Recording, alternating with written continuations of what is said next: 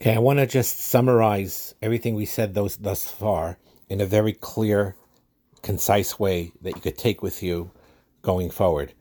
And a good analogy of this is with uh, the concept of food and people who struggle with food and struggle with overweight and struggle with um, eating uh, sweet things and fatty things, unhealthy things.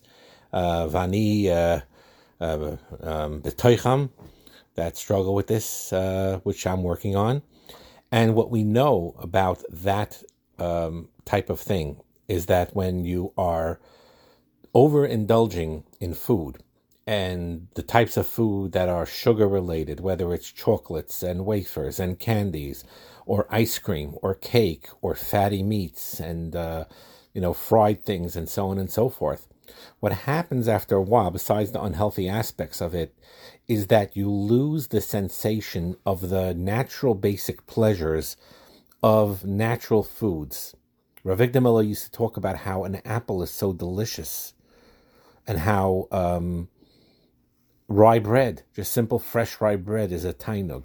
And when we listen to this, I know when I listened to this, it seemed foreign to me because, uh, frankly, because of my um, indulgence in the, in the nash aspect of things, you know, I feel experience somewhat less tainig from a rye bread, you know, and so on. But the truth be told is that when you're addicted to sugars and chocolates and all these types of things, um, first of all, is that you usually need more of that to continue feeling that high pleasure sensation um, in your brain uh, and it usually gets worse and worse and worse. And that's why people get more and more overweight and it, it becomes out of control because uh, they don't stop by having one scoop of ice cream would do the trick. Then they need two. Then they sometimes uh, overindulge with a pint when they're under stress, and or whether either when they're under stress or because they want to feel good and self comfort themselves with those foods, and that desensitizes them from healthy food enjoyment. And what happens is, is when a person makes a decision to stay away from these things. So in the beginning, it's very hard. Obviously, you have a craving for sugar, craving for food, for, for the, for the things, and it's not easy.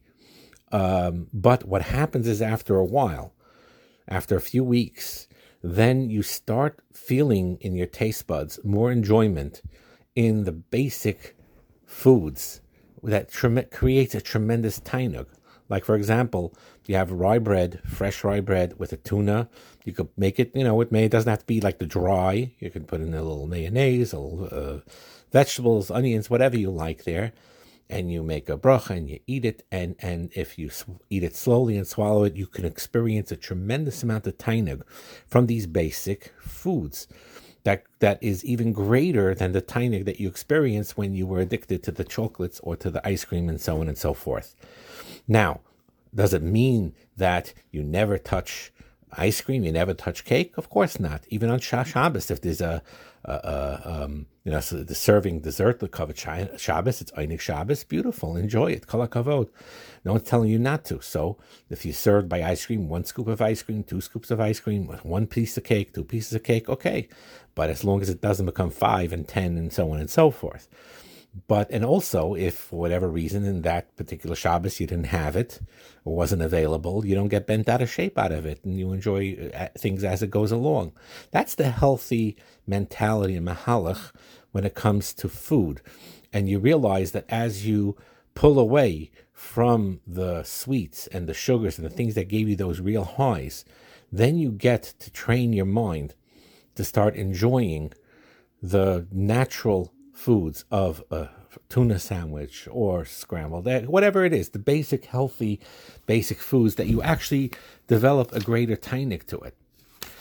So, with this is a good muscle to think along the lines also pertaining to the sexual aspects of things. If you're always like in our culture, um, is basically trying to promote intense arousal not just and we talked about how unhealthy pornography is because that's exactly what it's trying to do.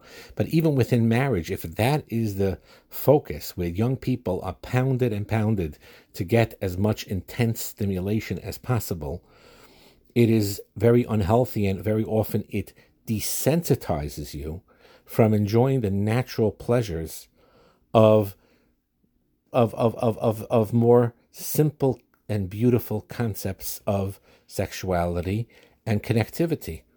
And it doesn't mean, like we said, just like the mushal we said with with um, on Shabbos with the dessert. There's nothing wrong with having dessert of Einik Shabbos. And the same thing goes Benegea Oina in the sexual relations. If a husband and wife want to take special time, that they're well rested and they go on vacation, uh, or they do something to add a spark to their sexual life, kalakavo, there's nothing wrong with that. It's healthy, actually. We spoke about it before. There's nothing wrong with you both deciding together to put a little spark and a, and a, and, a, and, and to make things exciting. That's okay. It's okay, and it's even in, in, it, even if it's recommended, it's even healthy from time to time. But if you use that as becoming to, as, as a norm in your regular life, where you expect this on a consistent basis, that every time you have physical relations, you expect always to be on that high and to expect, uh, you know, who knows what it is very, very unhealthy. It is lahavda like the running after the chocolates and, and whatever it is. And it desensitizes you from experiencing the hana and the basic pleasures of the more natural forms of sexuality that does not require a major uh, stimulating neurotransmitting uh, you know um, chemicals in the brain.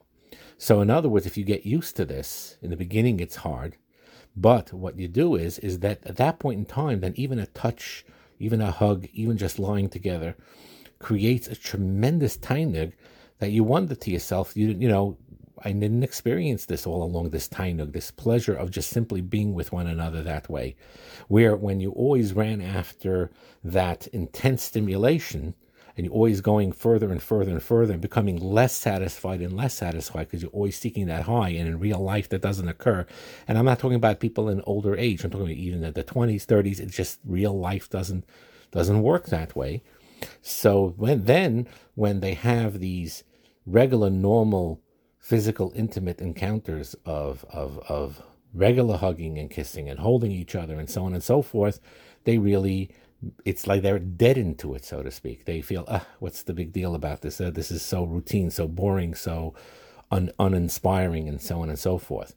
But the truth is, be told, is is the more you are sensitive to it, and the more you're not running after chasing after those highs in in in those intense stimulation that this culture is telling you to do, then you begin to enjoy lahavdil just like you enjoy at that point in time, when you're off the sugars, you're off the cakes, you're off the unhealthy, fatty stuff, and then you take a fresh rye bread with fresh tuna or whatever you generally like, and you prepare it and you make it and it's good, you taste it, and every bite is you have a tremendous tainig out of it. Lahavdil, the same applies with the physical, intimate life, where the mere touch of a hand, the mere hug, and the holding creates a tremendous tainig, something that you didn't experience even when you were overindulging in, in those areas and using that as uh, as a priority in life. So that's something to think about. That's something to think about. That when you think along this concept of sexuality on a more long term, big picture aspect of it versus just the here and the now, you realize that you could, over time, experience, a couple, tremendous sexual satisfaction more often, more frequent, more quality from focusing more on having not the crazy ups and crazy downs like the mood swings, so to speak, not the running after ice cream and sugar, so to speak, but simply to once in a while, yes, you throw in a spark like that, maybe special to cover Shabbos or Yontiv, or when you're on vacation, beautiful. There's nothing wrong with that. But on a normal mahalach to start enjoying the basic pleasures of just being with one another in a normal, healthy way. And as you do that, and as you start focusing on that and becoming more mindful about it, that itself will give you a tremendous amount of sipik nefesh. That's one of the main nekudas I wanted to bring out in this particular feedback. Atzlacha and bracha.